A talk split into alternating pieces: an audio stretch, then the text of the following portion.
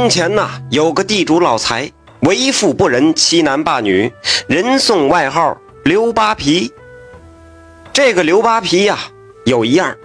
他不信仙，不供神，只供他的祖宗，因为他知道，如果没有祖宗呢，就没有他，也不会有这偌大的家业。他决心把祖宗留下来的家产做大，给子孙后代留下更多的财富。这个刘老财很贪婪，他想搜敛更多的钱财，甚至有时候在想，如果天下的钱都能流进自己的口袋，那将是多么令人开心的事儿啊，哪有那事儿啊。然而他也深知自己呢就是个土财主，除了拥有一些土地，那别的也没有啊，也没有什么铺户买卖。于是啊，他就只能在土地上做文章。他就采取了高地租和放高利贷的办法，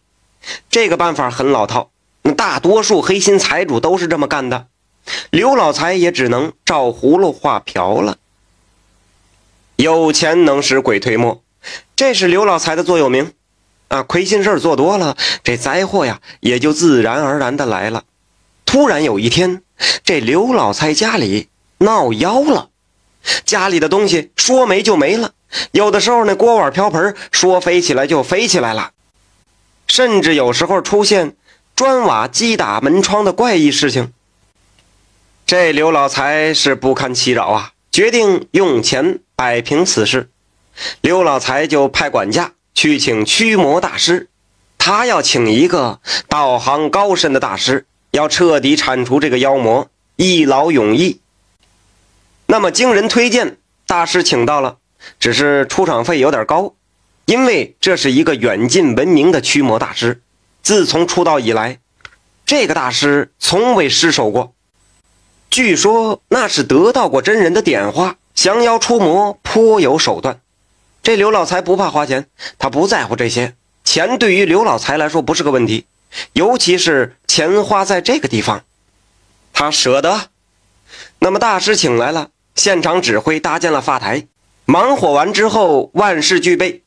吃完晚饭后，大师就要大显身手驱魔捉妖了。大师之所以要在晚上捉妖呢，因为这个狐妖鬼魅大多都是在晚上开始兴风作浪。刘老财准备了一桌上好的酒席，他要好好的款待这位大师，以便大师多卖些力，把妖魔是彻底的给消灭掉。酒桌上大师也是夸夸其谈，炫耀着自己以往一些鲜为人知的这个驱魔功绩。刘老财一边认认真真的听着，一边奉承，一边夸赞。突然就听啪的一声，凭空落下一个盘子，这可不是一般的盘子啊，这个盘子盛满大粪，这一下就在桌子上摔了个粉碎，连汤挂水的这个粪便呢，就溅了刘老财和驱魔大师各一脸。这驱魔大师顿时是火冒三丈啊，心说话好啊，我这吹牛逼正吹得带劲儿呢，你咣当给我来一盘子粪。他呼的一下站起身来，大喝一声：“哎，大胆妖魔，看我怎么收你！”感谢您的收听，想继续收听下一集的，那就点个关注吧。